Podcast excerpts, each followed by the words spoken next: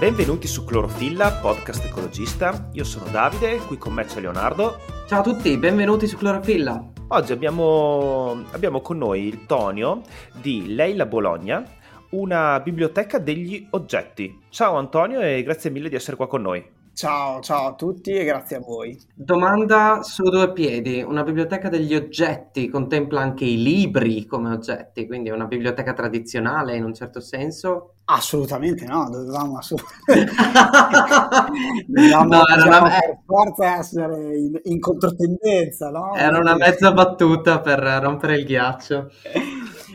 No, però questa in realtà è una battuta o comunque un'osservazione che ci fanno spesso, no? Il perché, l'esigenza, la voglia o il desiderio di chiamarla biblioteca. In realtà è perché si spiega immediatamente e facilmente il come funziona, perché Leila funziona esattamente come una biblioteca classica dove puoi prendere le cose, utilizzarle e poi restituirle esattamente come si fa per i libri. E bisogna stare in silenzio. Rigoroso. Si guarda solo con gli sguardi. Ok. Infatti è un progetto molto sexy, volevo dirlo questo perché... Beh, è veramente attraente, da quel punto di vista è molto attraente e volevo appunto chiedervi come era nata quest'idea dell'oggettoteca. Allora, io avevo letto di questa iniziativa su un trafiletto dell'Internazionale ormai 5-6 anni fa, anzi 6-7 anni fa. E la cosa mi aveva incuriosito perché mi sembrava veramente una di quelle idee geniali come scoprire l'acqua calda e che poteva però effettivamente cambiare in qualche modo il mio modo di pensare, di relazionarmi con gli oggetti, col possesso, eccetera. E quindi mi sono detto, ma perché non provare a portare a Bologna questa idea? Sembrava una città che potesse accogliere bene un progetto di condivisione, appunto, e quindi di fiducia nei confronti degli altri. Quindi nasce così, da un articoletto letto e dalla voglia di poter fare qualcosa in un momento storico molto particolare, perché Leila nasce nel 2016, e siamo in pieno periodo attacchi terroristici, Bataclan, la gente che si guardava un po' sospettosa in giro e io non avevo voglia di vivere in una città così, avevo voglia di diventare papà, cioè avevo questa roba sotto il naso, diciamo così, e quindi mi sono semplicemente chiesto ma voglio davvero mettere al mondo qualcosa, una bambina o un bambino in un contesto del genere? La risposta era no e quindi con la compagna che avevo allora ci siamo detti proviamo a fare qualcosa per rilanciare al posto che di subire questa situazione, e un progetto basato sulla fiducia ci sembrava la cosa più bella, insomma. Ok, però ho due domande a queste affermazioni che hai fatto. Allora, la prima è: hai stressato la parola fiducia, sì. E di solito si dice che quando una cosa è di tutti non è di nessuno, ci sono dei controlli che vengono fatti sugli oggetti per garantire che siano funzionanti e che siano pronti ad essere riutilizzati da altri utilizzatori. E la seconda cosa è come pensate che possa andare avanti questa idea di condivisione, soprattutto nel mondo degli ultimi 2 anni, perché ora non siamo più nell'epoca del Bataclan, ma siamo nell'epoca del coronavirus, naturalmente, e condividere può dare qualche pensiero in più, non tanto perché non ci si fida magari, oppure no, perché non ci si fida, ma nel senso che non ci sarà una bomba, ma ci sarà poca igiene o comunque, insomma, abbiamo capito qual è il problema, no? Sì, allora... parto dalla prima domanda che mi hai fatto. Gli oggetti vengono sempre controllati, nel senso che quando uno dei meccanismi più, secondo me, più belli di questo, della condivisione di Leila, è il fatto che per aderire alla biblioteca degli oggetti si deve fare un tesseramento, quindi si rivolge ai soci, diciamo così. ma contemporaneamente le persone, per poter iniziare a prendere oggetti, devono mettere in condivisione uno o più oggetti propri. Quindi diciamo che è un progetto che sprona le persone a mettersi in gioco. E se tu aderisci al progetto ma non metti niente in condivisione, non puoi prendere niente dalla biblioteca degli oggetti. E quindi in qualche modo coinvolgete, insomma, esatto, attivamente queste persone, quindi si sentono un po' più parte del progetto. Sì, sì, e questa è la parte più importante per noi, perché è l'accezione culturale del progetto. Leila si basa su tre pilastri, diciamo così. Il primo è quello sicuramente economico, no? È un progetto che fa risparmiare soldi. Io posso evitare di comprare quegli oggetti che altrimenti userei 1 o 2 volte l'anno e per la maggior parte del tempo starebbero chiusi in cantina o dentro un armadio.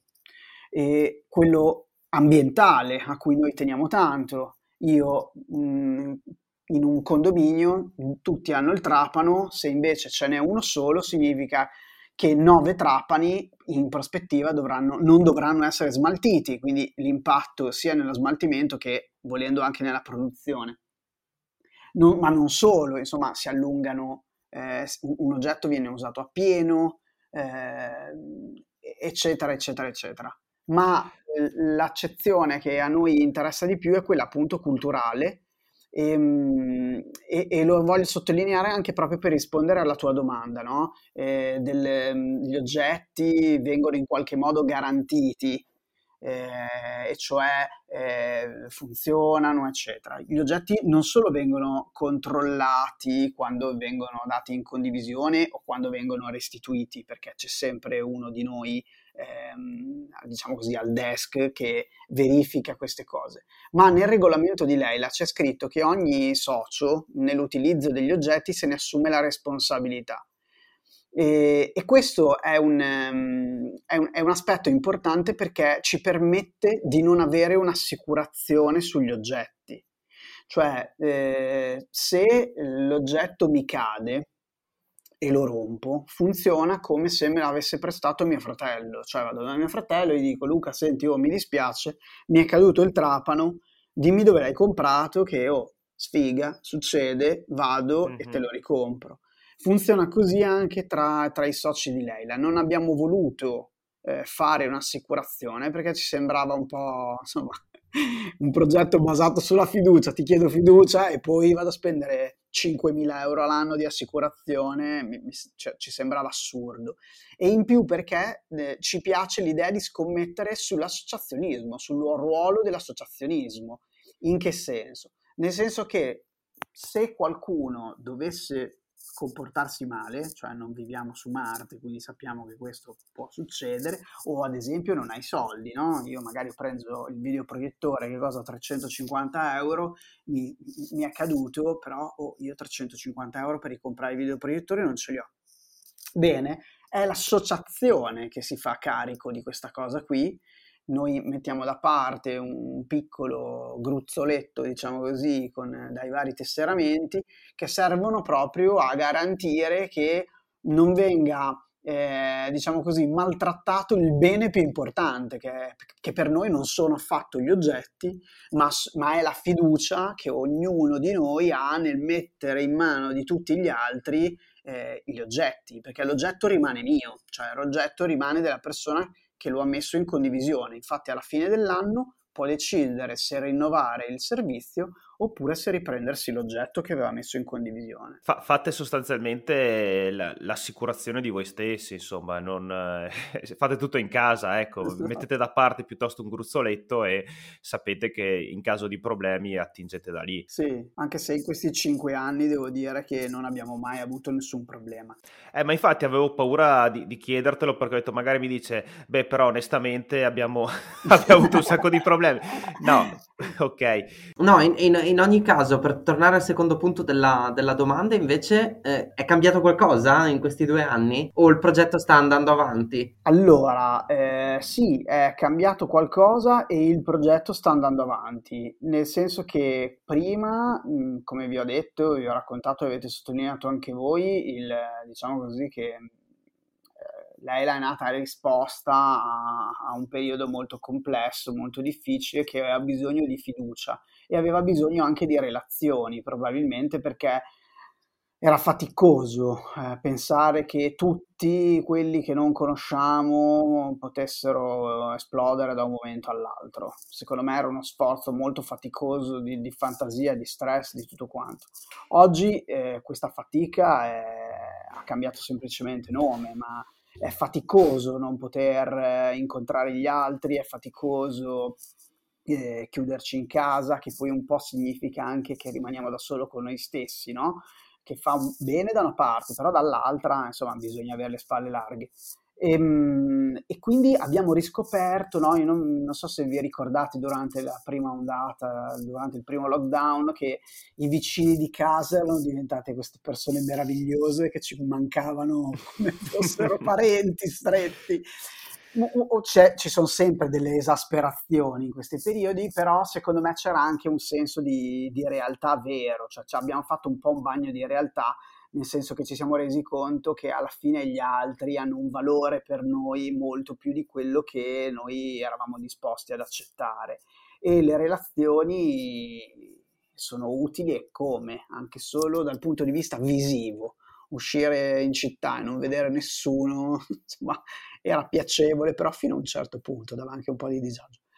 Quindi, però, a parte queste diciamo così, punti di vista molto... molto personali, dal punto di vista pratico e pragmatico Leila non si è mai fermata, anzi le richieste di collaborazione hanno avuto un picco di creatività, volendo, e durante il 2020 ce ne sono state, tante persone avendo a disposizione molto tempo hanno deciso di magari chiedere informazioni, vorrei aprirlo nella mia città, piuttosto che no, tante persone ci hanno detto bene, posso venire a prendere l'avvitatore, la sega, perché adesso sono a casa smart working, ho tanto tempo e quindi magari sabato e la domenica li posso utilizzare.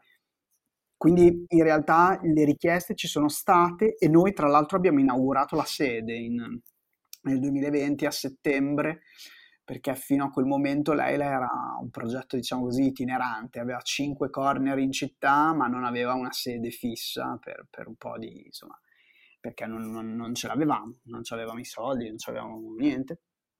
E quindi no, noi abbiamo accelerato, qualcosa è cambiato, nel senso che abbiamo accelerato, e tanto è vero che quest'anno noi vorremmo proprio riuscire a fare un po' un salto in avanti, ecco, riuscire a dare una sostenibilità piena al progetto e azzardare qualche orizzonte che abbiamo nel mirino da un po' di tempo. Io vi ho trovato leggendo un articolo su Materia Rinnovabile, diretta da Emanuele Bompan, che abbiamo intervistato recentemente.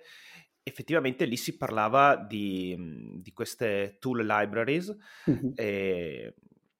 nate negli anni 70, poi negli Stati Uniti, poi scomparse, insomma, con l'arrivo, insomma, di periodi dove probabilmente accedere a questo tipo di strutture era anacronistico, e invece rinate in un periodo in cui si parla molto di economia circolare, di rivedere un pochino la nostra propensione verso i consumi, verso un mondo più sostenibile.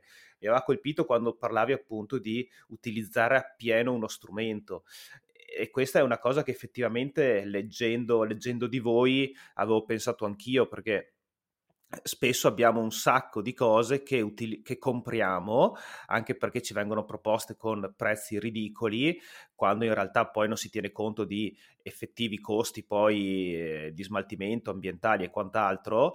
Cioè, parlandoci chiaramente, Amazon ci ha abituato ad avere tutto quello che vogliamo a prezzi bassissimi e subito sostanzialmente, e poi insomma ci riempiamo la casa perché abbiamo bisogno di una cosa, la usiamo una volta e poi rimane lì. Effettivamente dare un orizzonte di vita più lungo a tutti questi oggetti potrebbe essere interessante, e nell'articolo di Materia Rinnovabile lo indicavano proprio come chiave per la riduzione di consumi a cui dovremo far fronte per ridurre l'impatto ambientale. Certo, ma secondo me si parla anche di dignità in un certo modo, no? Anche la dignità sicuramente degli oggetti, ma anche del lavoro. Alla fine poco o tanto che costino gli oggetti, io ogni tanto mi abbandono all'idea che dietro ai soldi che mi servono per acquistarli c'è comunque dell'ora del mio lavoro, che significa ore sottratte a magari stare con gli amici, magari fare quello che mi andrebbe, andare a correre, stare con mia figlia, eccetera, no? Quindi in realtà dopo i soldi hanno un valore completamente diverso, eccetera. Poi rispetto a quello che dicevi dei tempi, no? Le librerie degli oggetti che ad un certo punto spariscono in un contesto economico in cui, adesso io non so voi che anni avete, però non so se vi ricordate la pubblicità, non so se era un profumo, insomma, dell'uomo che non deve chiedere mai. No, certo, era un simbolo fortissimo. Sì. Questa è una cosa, quando ripensi alle vecchie pubblicità, tutte queste cose qui, cioè, no, sì, vabbè, rimasta, però se venisse fuori adesso sarebbe una cosa che verrebbe proprio cestinata adesso da 0 a 1, cioè non, come fai a dire una cosa del genere in televisione? Beh, Dio. Certo, insomma, però se tu ci pensi era un messaggio ben chiaro di quello che era la nostra mission di persone che in quel periodo studiavano e che cosa dovevano ambire. Dovevano ambire il contratto a tempo indeterminato, non dover chiedere niente a nessuno, tu dovevi bastare a te stesso. No, beh, Dio. Non conoscere il dirimpettaio era quasi sì, una virtù, perché non avevi non dovevi chiedere niente, no? No, tu ci vedi una cosa molto soggettivistica, ma io ci vedo più una cosa, cioè, secondo me al giorno d'oggi farebbe scalpore dal punto di vista del genere. Sì, del genere. Volevo arrivare là. Cioè, è un po' troppo diretta, nel senso, vabbè, comunque, sì, ho capito cosa vuoi dire, assolutamente. Secondo me lì era un po' un tutt'uno, insomma, chi portava i soldi a casa era lui, insomma, vabbè, potremmo stare ci siamo capiti. Però, ecco, quello che io spesso cito quando parlo di Leila è proprio questo, cioè noi fino a un po' di anni fa era quasi un più non conoscere il dirimpettaio, perché significava che tu non ne avevi bisogno. Noi non abbiamo bisogno di niente e di nessuno, basta, devo raggiungere una capacità economica, quando ho raggiunto la mia capacità economica allora sono indipendente, allora posso essere felice perché non ho bisogno di niente e di nessuno. Oggi per fortuna questa cosa l'abbiamo un po', cioè ci siamo resi conto che è una gran truffa, prima di tutto che siamo stati un po' dei coglionazzi, fatemelo dire, a crederci. Siamo stati messi nel sacco, ecco. Esatto. Però, cioè, e contemporaneamente però ci siamo resi conto che non dobbiamo rinunciare a niente rinunciando a quell'idea, ma anzi, cioè, è un valore aggiunto il fatto del quello che non ho io ce l'hai tu, quello che non hai tu ce l'ho io, cioè magari ci stiamo forse convincendo che io servo al mondo, il mondo serve a me, io servo agli altri, gli altri servono, ma c'è più un'idea di circolarità, di complementarità, piuttosto che di linearità e di macho man, insomma. Sì, è che dipende da come la guardi, qual è la tua realtà. Il concetto di individualismo trovo che sia molto parte della narrativa comune anche al giorno d'oggi. Gli stessi social network sono incentrati e ci stiamo tutti quanti tutto il giorno dentro, soprattutto in età fragili come quelle dell'adolescenza possono dare dei problemi proprio perché ci si vede da soli contro tutti, e si cerca di costruire la propria identità virtuale, e si è completamente esposti a tutto questo universo. Insomma, l'individualismo è ancora molto parte della nostra società, forse si è semplicemente spostato, e quindi andrebbe la pena cercare di colmare attraverso iniziative come la vostra quei vuoti che possono essere colmati, quindi laddove è possibile attraverso solidarietà. Però una cosa che volevo chiedere: tu prima hai parlato hai fatto l'esempio del trapano in un condominio che se ce n'è uno solo sì, è giusto, ok, però ammesso che si riesca a costruire questa fiducia in tutto il condominio, per cui tutti si fidino degli altri, ci sia rispetto, eccetera. Ma nel caso in cui il solo trapano si rompa, cosa si fa? Bisogna subito ricomprare un altro, ma insomma, i vantaggi di avere ognuno il proprio trapano è il fatto che ognuno lo può tecnicamente usare quando vuole, no? Quindi sì, servirebbe avere più... Nella vostra biblioteca degli oggetti servirebbe avere più di un oggetto pronto all'uso, giusto? Sì, infatti per gli oggetti che sono più richiesti questo più o meno avviene. Adesso magari non è il caso del videoproiettore che ma come più richiesto. Scusami Antonio, dimmi.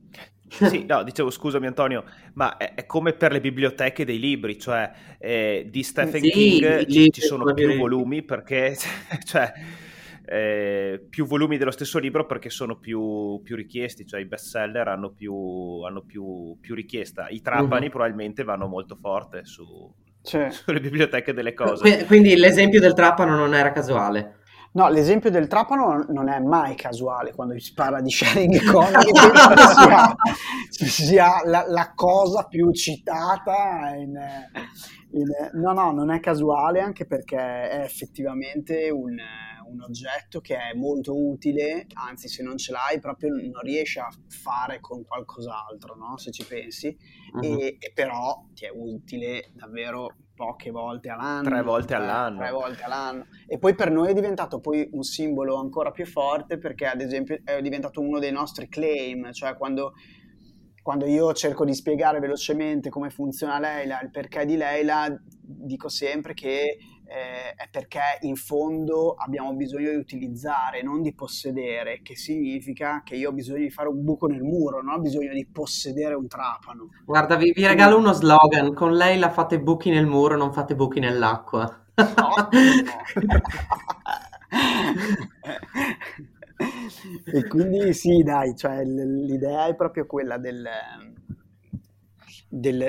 condividere. Poi vi assicuro che chi si avvicina al nostro progetto, a questa filosofia, cioè non c'è la pretesa che debba essere per forza qualcosa che rispecchia tutte le volontà, però chi si avvicina, vi assicuro che spesso e volentieri anche una persona che, se il trapano è rotto, nell'esempio che facevamo prima del condominio, è disposto anche ad aspettare per capire come organizzarsi per prenderne un altro e poi lavorare. Cioè diciamo che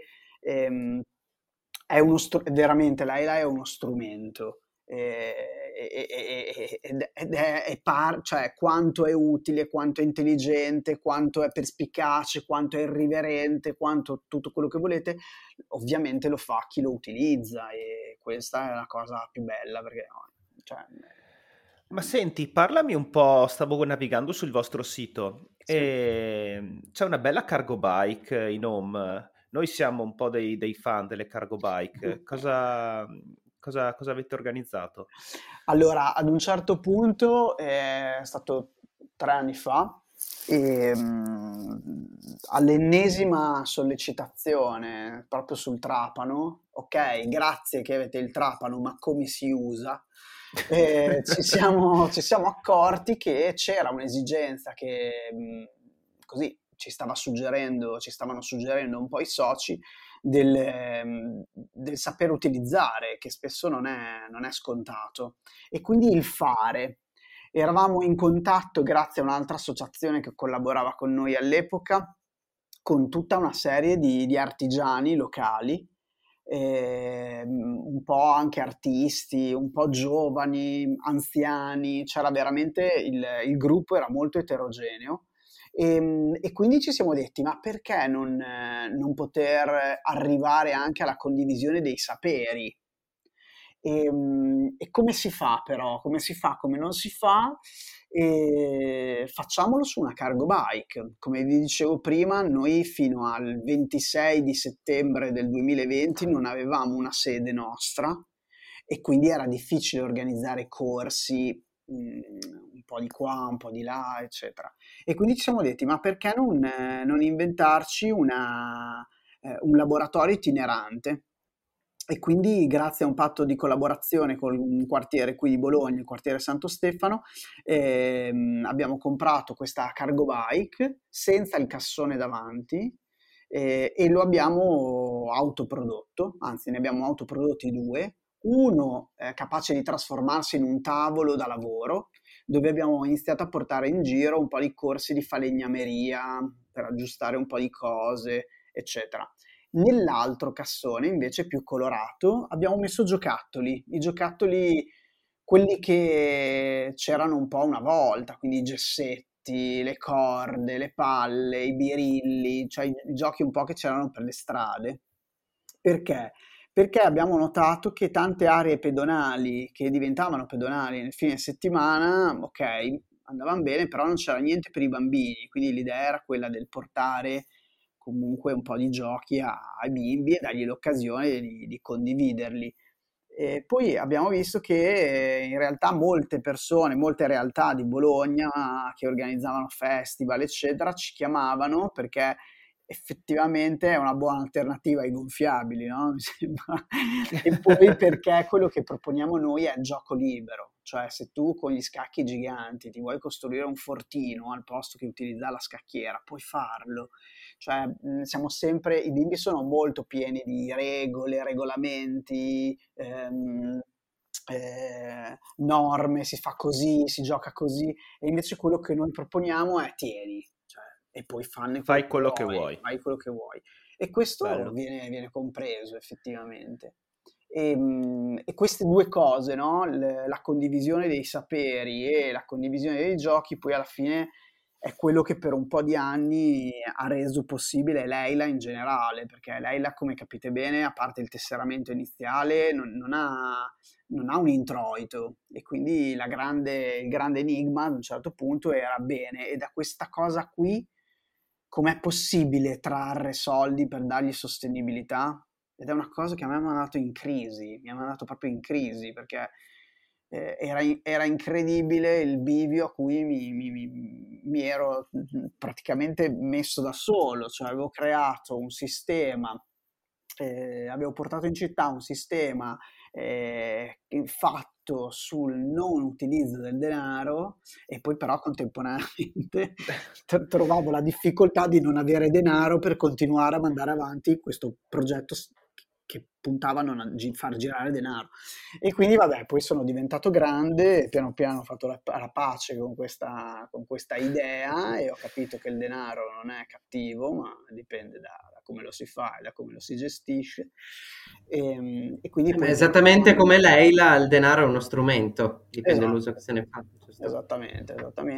E quindi dai, adesso che abbiamo una sede è partita la progettazione di un po' di corsi, sia di falegnameria che di altro, sartoria, falegnameria per bambini, e quindi questo diventerà il modo con cui Leila potrà pagarsi le bollette del posto e organizzare eventi, eccetera, eccetera.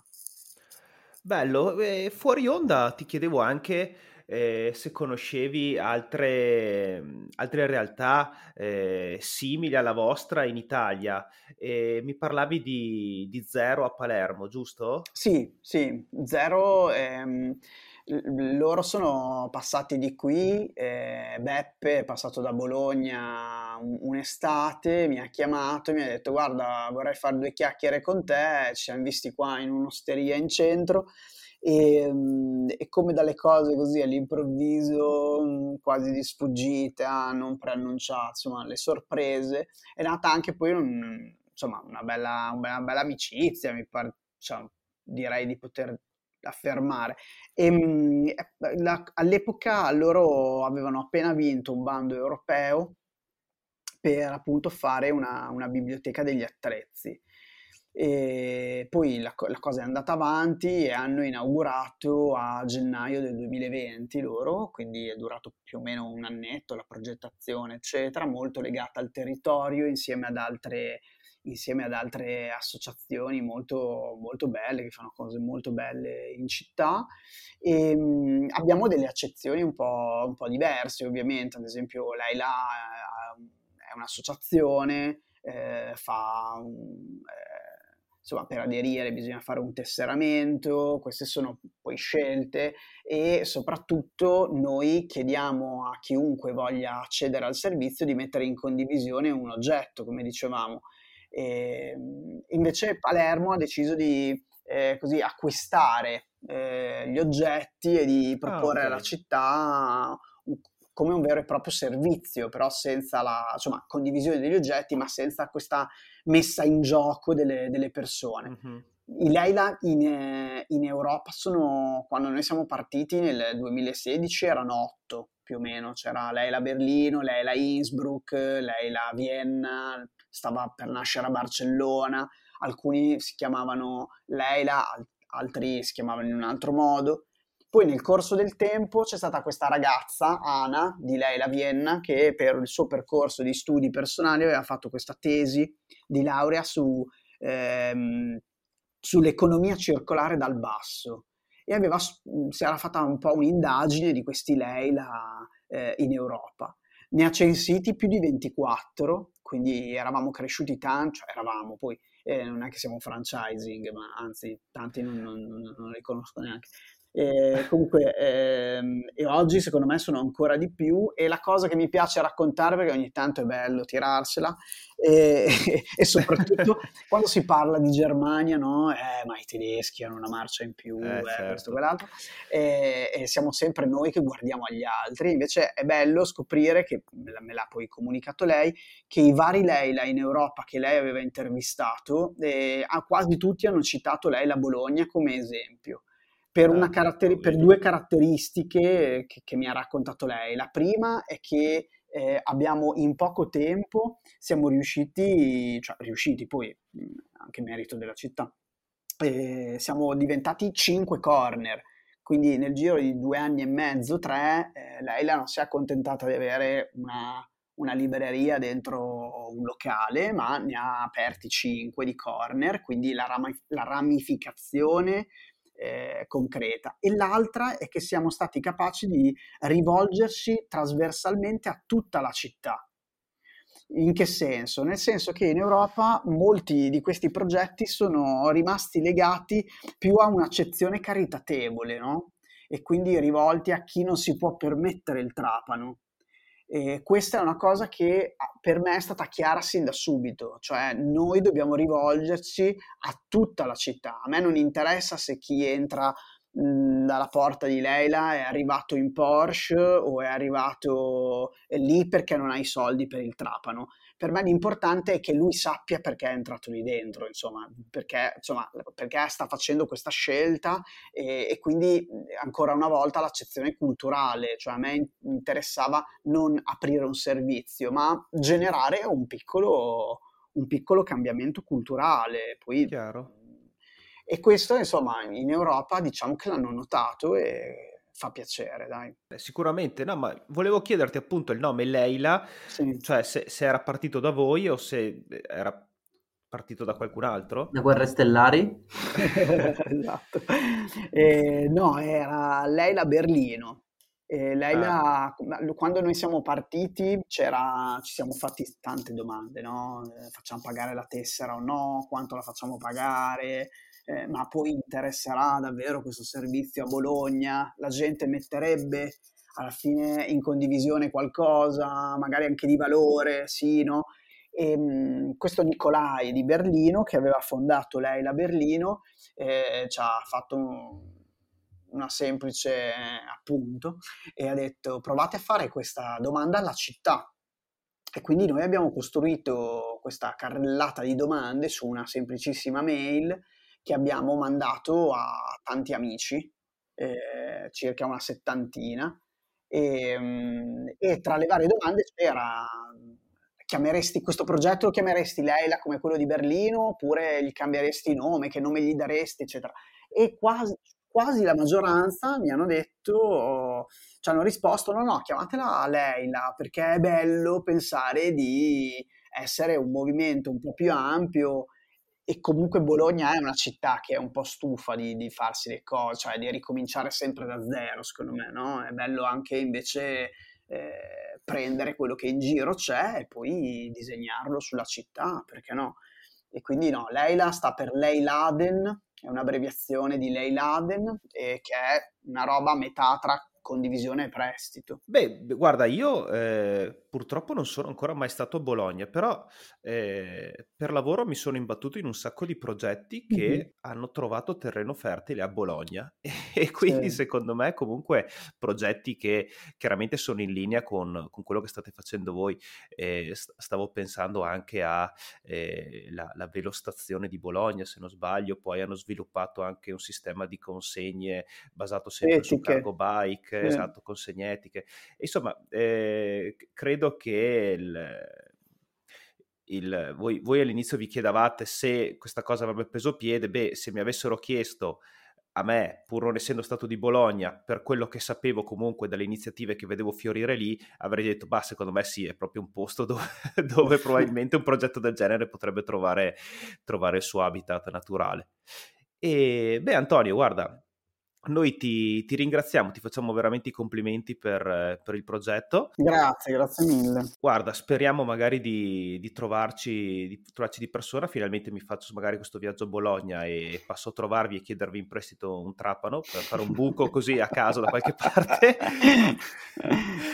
E niente, noi in chiusura di solito chiediamo agli ospiti se hanno un consiglio di lettura, ma può essere anche, non so, un film o qualcosa che li ha ispirati in quello che stanno facendo, e quindi rivolgo anche a te questa domanda.